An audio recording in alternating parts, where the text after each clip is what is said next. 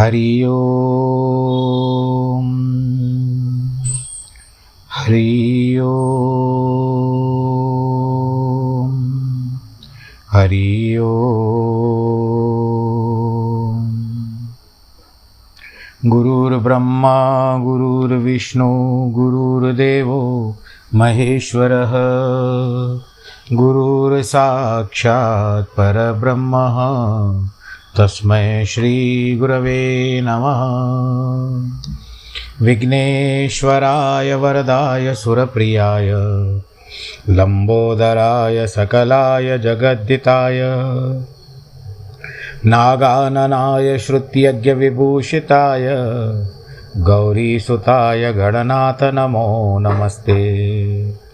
नाहं वसामि वैकुण्ठे योगिनां हृदयेन च मद्भक्तां यत्र गायन्ति, तत्र तिष्ठामि नारद। जिस घर में हो आरती, चरण कमल चितलाय तहाँ हरि वासा करे, ज्योत अनंत जगाए। जहाँ भक्त कीर्तन करे, बहे प्रेम दरिया तहाँ हरि श्रवण करे, सत्यलोक से आए। सब कुछ दीना आपने, भेंट करूँ क्या नाथ? नमस्कार की भेंट लो, जोड़ू मैं दोनों हाथ। जोड़ू मैं दोनों हाथ, जोड़ू मैं दोनों हाथ। शान्ताकारं, भुजगशयनं, पद्मनाभं, सुरेशं विश्वाधारं गगनसदृशं मेघवर्णं शुभाङ्गं लक्ष्मीकान्तं कमलनयनं योगिविरधानगम्यं वंदे विष्णुं भवभयहरं सर्वलोकैकनाथं। मङ्गलं भगवान् विष्णु, मङ्गलं गरुडध्वज, मङ्गलं पुण्डरीकाक्ष, मङ्गलायस्तनोहरि। सर्वमङ्गलमाङ्गल्ये शिवे सर्वार्थसाधिके शरण्ये त्र्यम्बके गौरी। नारायणी नमोऽस्तु ते, नारायणी नमोऽस्तु ते, नारायणी नमोऽस्तु ते।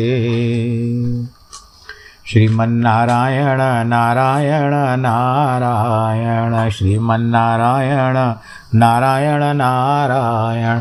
भजमन नारायण नारायण नारायण। भजमन नारायण नारायण नारायण। श्रीमन्नारायण, नारायण नारायण। जय जय नारायण नारायण नारायण। लक्ष्मी नारायण नारायण।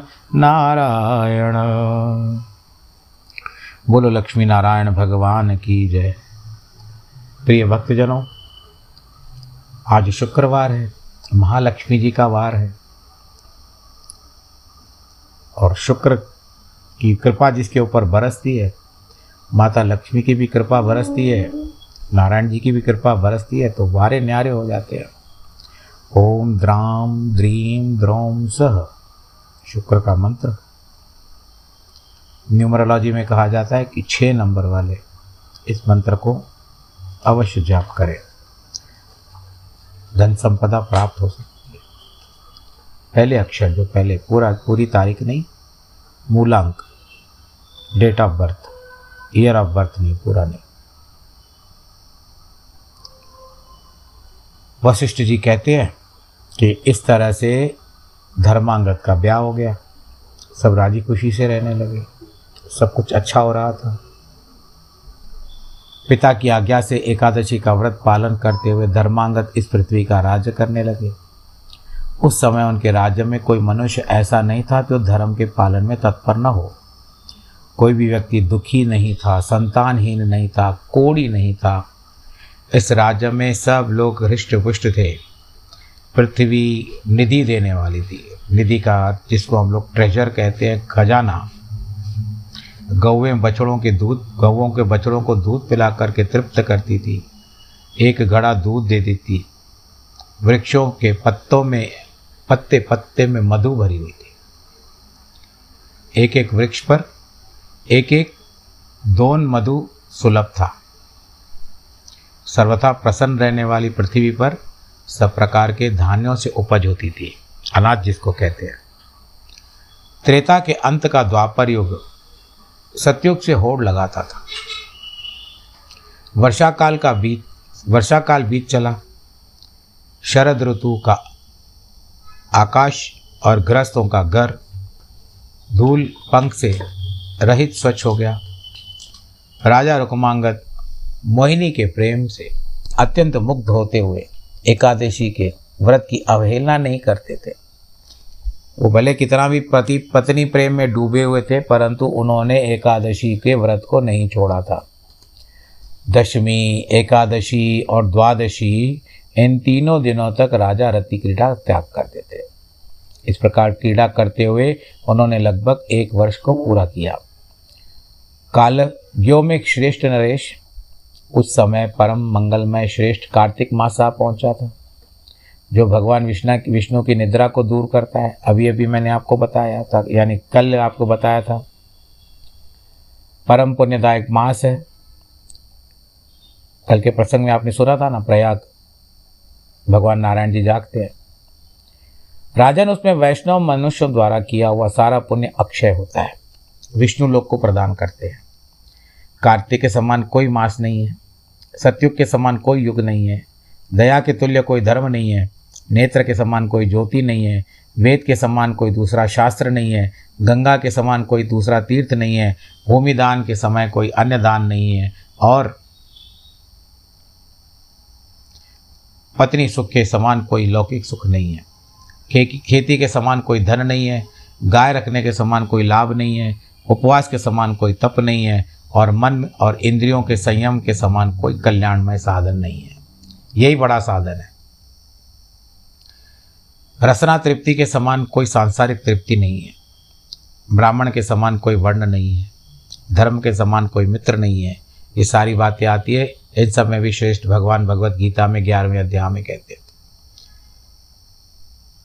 सत्य के समान कोई यश नहीं है। आरोग्य से के समान कोई ऐश्वर्य नहीं है। भगवान विष्णु से सवड़कर कोई देवता नहीं है। तथा लोक में कार्तिक व्रत के समान कोई दूसरा पावन व्रत नहीं है। ऐसा ज्ञानी पुरुषों का कथन है। कार्तिक सबसे श्रेष्ठ मास है और भगवान विष्णु को सदा ही प्रिय है। कार्तिक मास को आया देखकर अत्यंत मुग्ध हुए।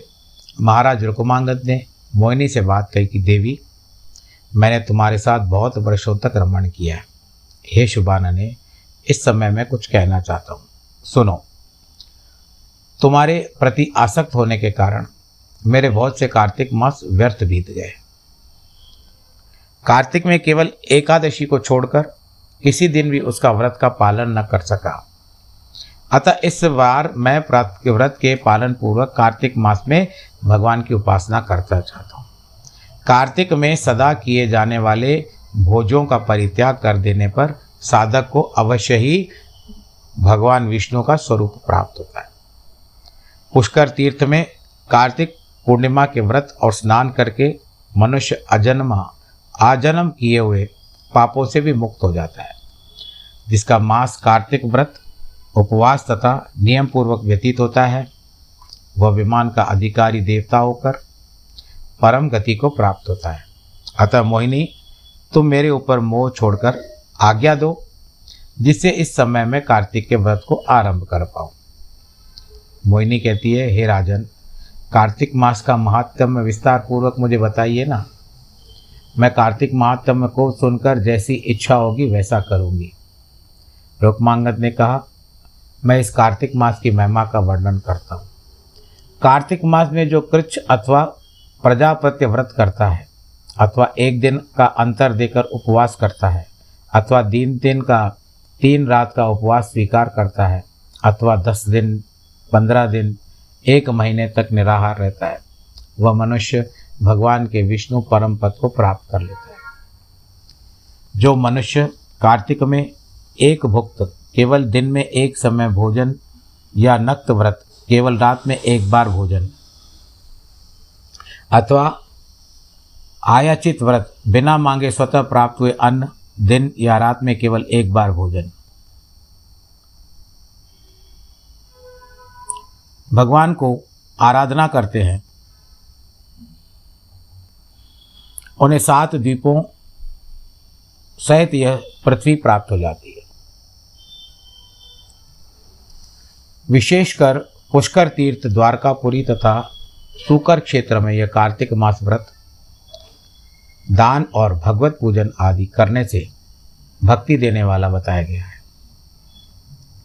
कार्तिक में एकादशी के दिन तथा पंचम, भीष्म अधिक पंच भीष्म अधिक पुष्कर पुण्यमय माना जाता है। मनुष्य कितने ही पापों से भरा हुआ क्यों न हो? यदि वह रात्रि जागरण पूर्वक प्रबोधनी एकादशी का व्रत करे तो फिर कभी माता के गर्भ में आएगा ही नहीं। वरारोहे,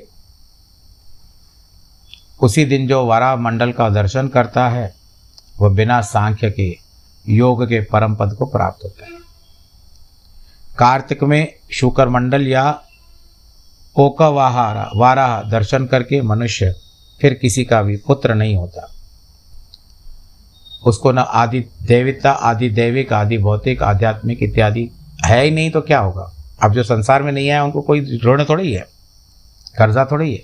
जो जन्म लेता है और वो निरंतर करता है तो बस हो जाता है मुक्त, सीधा भगवान के धाम।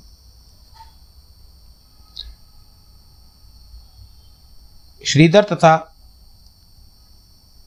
कुब्जक का दर्शन करके भी मनुष्य पाप मुक्त होते कार्तिक में ली हुई दीक्षा मनुष्यों के जन्म रूपी बंधन का नाश करने वाली होती है। अतः पूरा प्रयत्न करके कार्तिक में दीक्षा ग्रहण करनी चाहिए। जो तीर्थ में कार्तिक पूर्णिमा का व्रत करता है यह कार्तिक के शुक्ल पक्ष की एकादशी व्रत करके मनुष्य यदि सुंदर काल कलशों से दान करता है, वह भगवान विष्णु के धाम को जाता है। साल भर तक चलने वाले व्रतों की समाप्ति कार्तिक में होती है। अतः मोहिनी, मैं कार्तिक मास में समस्त पापों के नाश तथा तुम्हारी प्रीति के, वृद्धि के लिए ये व्रत सेवन करूँगा। मोहिनी ने कहा, पृथ्वी पते, अब चातुर्मास्य की विधि और उद्यापन का वर्णन कीजिए, जिससे व्रत की पूर्णता हो जाए और न्यूनता भी दूर हो जाए। कुछ कमी ज़्यादा हो जाती है तो उसको न्यूनता कहते हैं। राजा बोलते हैं चातुर्मास में नत नत व्रत नक्त व्रत करने वाला पुरुष ब्राह्मण को षड्रस भोजन करावे। यानी जो रात को, रात के समय में भोजन करता है, वो अयाचित व्रत में स्वर्ण रहित वृषभ का दान करे। जो प्रतिदिन आंवले के फल से स्नान करता है, वह मनुष्य दही और खीर दान करे। हे सुभ्रु, यदि फल न खाने के नियम ले और अवस्था में फल दान करे तेल का त्याग करके ने पर घी दान करे और घी का त्याग करने पर दूध का दान करे। यदि धान्य के त्याग का नियम लिया है तो उस अवस्था में अगहनी चावल या दूसरे किसी धान्य का दान करे। मार्गशीर्ष में जो चावल उत्पन्न होते हैं, भूमि शयन कर नियम लेने का गद्दा, रजाई और तकियों सहित शैया दान करें। पत्ते में भोजन का नियम लेने वाला मनुष्य घृत सहित पात्र दान करे। मौनवती पुरुष घंटा तिल स्वर्ण दान करे। व्रत की पूर्ति के लिए ब्राह्मण पति पत्नी को भोजन करावे। दोनों के लिए उपा, उपभोग सामग्री तथा दक्षिणा सहित दक्षया दान करे। और प्रातः स्नान नियम लेने, कर लेने पर अश्वदान करे। और स्नेह रहित बिना तेल के भोजन के नियम लेने पर घी और सत्तु दान करे, नख और केश न कटावे। नख यानी नाखून, केश यानी बाल। धारण करने का नियम लेने पर दर्पण दान करे। पदत्राण, जिसको जूता, खड़ाऊ आदि कहते हैं, और त्याग के नियम लेने पर जूता दान करे। नमक का त्याग करने पर गौदान करे, जो अविष्ट व्रत में पति पति प्रतिदिन देव मंदिरों में दीपदान करता है, वह स्वर्ण अथवा तांबे का घृतयुक्त दीपन दा, दीपक दान करे। व्रत की पूर्ति के लिए वैष्णव को वस्त्र एवं छत्र दान करे, जो एक दिन का अंतर लेकर उपवास करता है, वह रेशमी वस्त्र धारण करे। त्रिराज व्रत में स्वर्ण तथा त्रिरात्र व्रत में स्वर्ण अथा वस्त्रभूषण से अलंकृत शैया दान करे। षडरस, षडरात्र उपवासों में छत्र सहित शिविका पालिका को दान करे, पालकी जिसको कहते हैं। साथ ही हाँकने वाले पुरुष के साथ मोटा ताज़ा गाड़ी खींचने वाला बैल दान करे। एक भक्त आठ पहर में केवल एक भोजन करके व्रत का नियम लेने पर बकरी और भेड़ दान करे। फलाहार का नियम प्रहर करने पर, ग्रहण करने पर स्वर्ण का दान करे। शाकाहार के नियमित रूप फल और स्वर्ण दान करे, संपूर्ण रसों तथा तो अब तक जिनकी चर्चा नहीं की गई है, ऐसे वस्तुओं का त्याग करने पर अपनी शक्ति के अनुसार सोने चांदी के पात्रों का दान करें। जिसके लिए जो दान कर्तव्य बताया गया है, उसका पालन न हो सके तो भगवान विष्णु के समस स्मरण पूर्वक ब्राह्मण की आज्ञा का पालन करे, सुंदरी। देवता और तीर्थ यज्ञ भी ब्राह्मण के वचन का पालन करते हैं। फिर कल्याण की इच्छा रखने वाले, कौन विद्वान मनुष्य उनकी आज्ञा का उल्लंघन करेगा? भगवान विष्णु ने ब्रह्मा जी को जिस प्रकार यह धर्म रहस्य से युक्त उपदेश दिया था, वही मैंने तुमको बताया। यह दूसरे अनाधिकारियों के समान प्रकट करके योग्य नहीं है। यह दान और व्रत भगवान के विष्णु की प्रसन्नता का हेतु और मनोवांछित फल देने वाला है। राजेंद्र अपने कार्तिक मास में उपवास के विषय में मोहिनी कहती है, आपने बहुत बातें बताई। यह सब उत्तम है, पर राजाओं के लिए तीन ही कर्म प्रधान रूप में बताए गए हैं। पहला कर्म है दान देना, दूसरा प्रजा का पालन करना, और तीसरा है विरोधी राजाओं से युद्ध करना। आपको यह व्रत नहीं करना चाहिए। मैं तो आपके बिना कहीं दो घड़ी भी नहीं रह सकती। फिर तीन दिनों तक मैं आपके अलग कैसे रह सकती हूँ? हे वसुधा पते यानी धरती के मालिक, आप जहाँ उपवास करना उचित मानते हैं, वहाँ उपवास न करके महात्मा ब्राह्मणों को भोजन दान करें। अथवा यदि उपवास ही आवश्यक है तो आपको जो ज्येष्ठ पत्नी है, वे ही सब इस व्रत को आदि को करें ना आप क्यों करते हो? मोहिनी के ऐसा कहने पर राजा रुक्मांगद ने संध्यावली को बुलाया। बुलाने पर वे प्रचुर दक्षिणा देने वाली महारानी के पास तत्काल आ पहुँची और हाथ जोड़कर बोली, प्राणनाथ, दासी को किस लिए बुलाया है? आज्ञा दीजिए, मैं उसका पालन करूँगी। रुकमांगत ने कहा, भीमिनी, भामिनी, मैंने तुम्हारे शील स्वभाव और कुल को जानता हूँ मैं तुम्हारे। तुम्हारे आदेश से ही मैंने मोहिनी के साथ दीर्घकाल तक निवास किया। इस तरह चिरकाल तक प्रिया के समागम सुख से मुक्त हो निवास करते करते मेरे बहुत से कार्तिक मास व्यर्थ बीत गए। फिर भी मेरा एकादशी का व्रत कभी भंग नहीं हुआ है। अब संपूर्ण पापों का विनाश करने वाला यह कार्तिक का मास आया है भाई। हे देवी, मैं उत्तम पुण्य प्रदान करने वाली कार्तिक व्रत को करना चाहता हूँ। परंतु शुभे, ये ब्रह्म कुमारी जो ब्रह्मा जी की पुत्री है, मोहिनी, मेरी पत्नी है, मुझे इस व्रत को करने को रोकती है। इसीलिए शरीर को सुखाने वाली कृच नामक व्रत का पालन मेरी ओर से तुम करो, कर सकती हो। रानी संध्या वाली ने कहा, प्रभु, आपके संतोष के लिए व्रत का पालन मैं अवश्य करूँगी। आपके लिए मैं अपने शरीर को आग में भी झोंक सकती हूँ।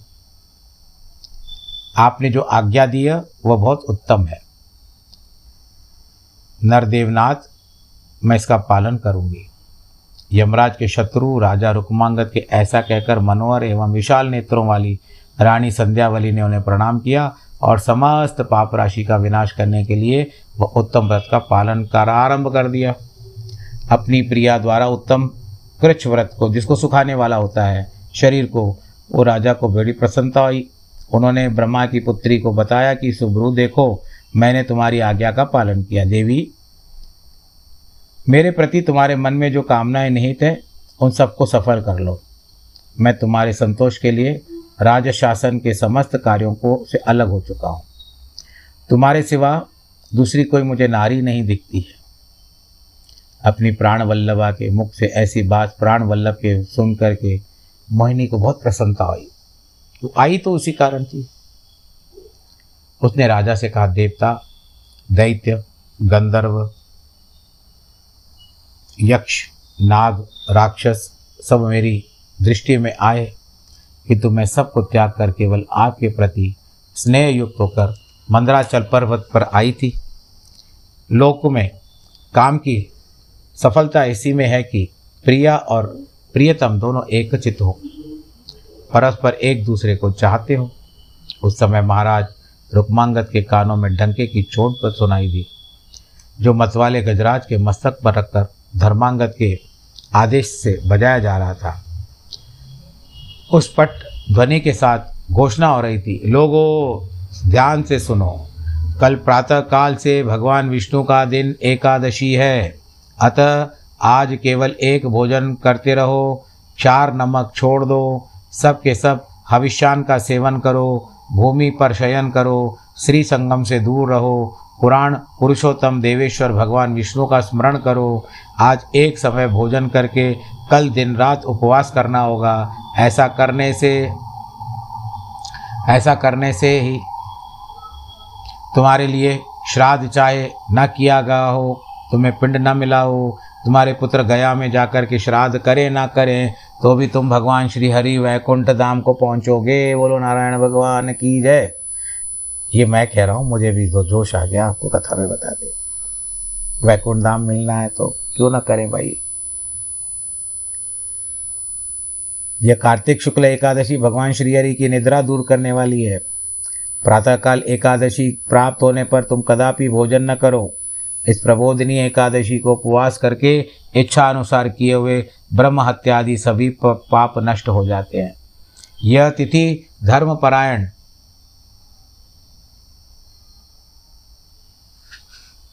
चतुर्दशी को।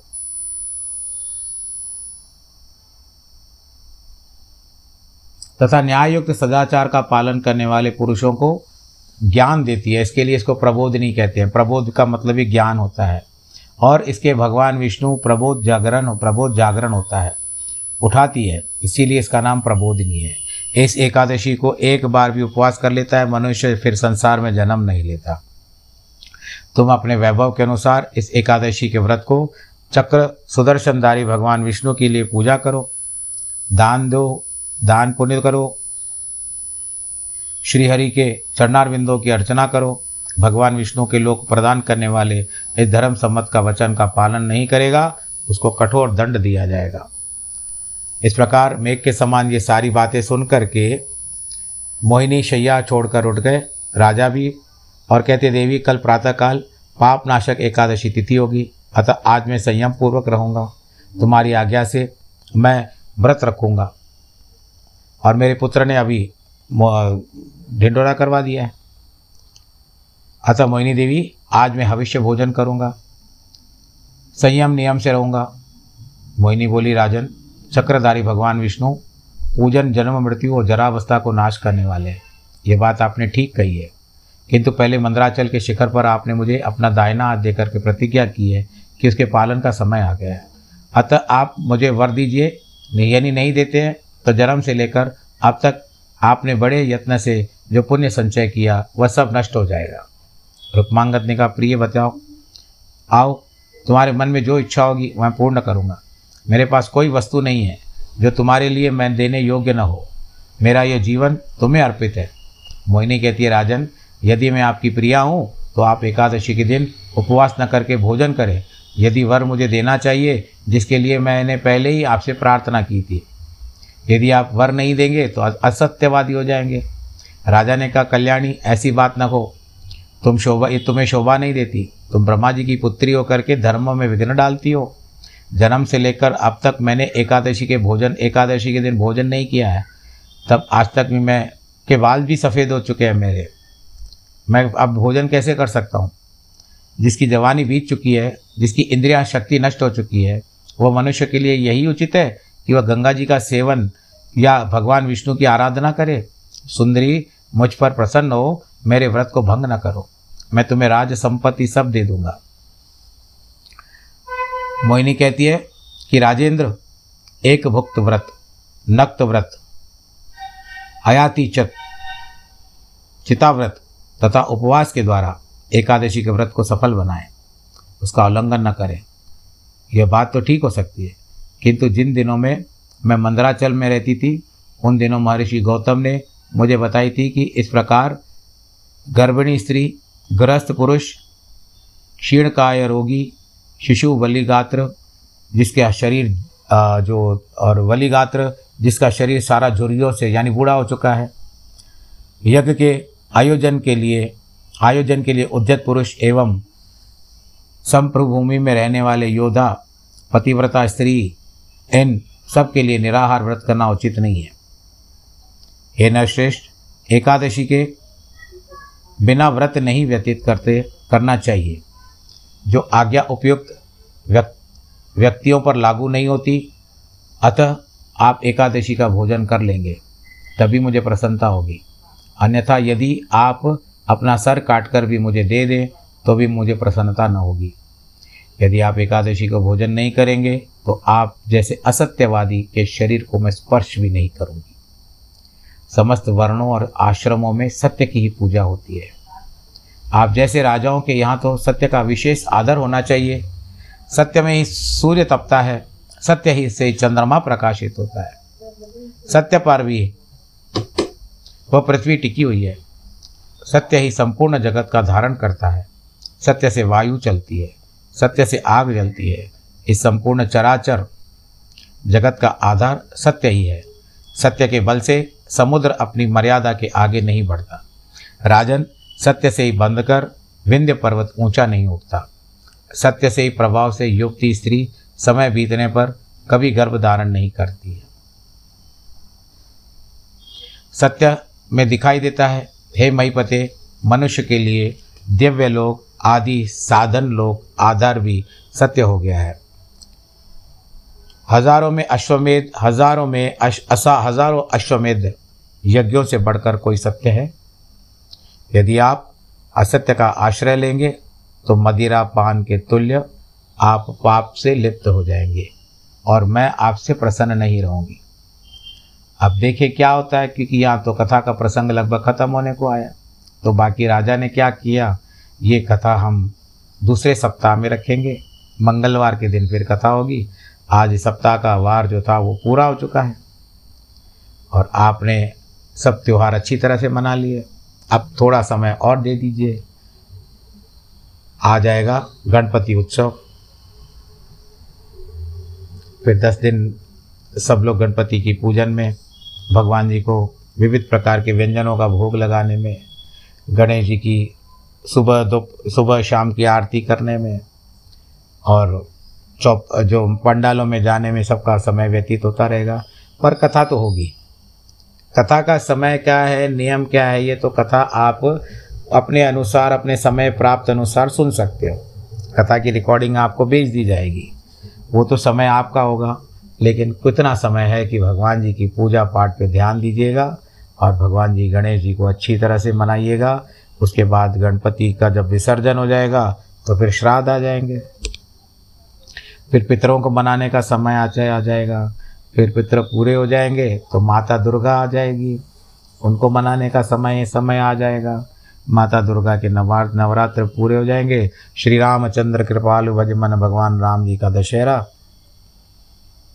फिर शरद पूर्णिमा। और आपको ये भी बता दें कि शरद पूर्णिमा के दिन इस बार ग्रहण है।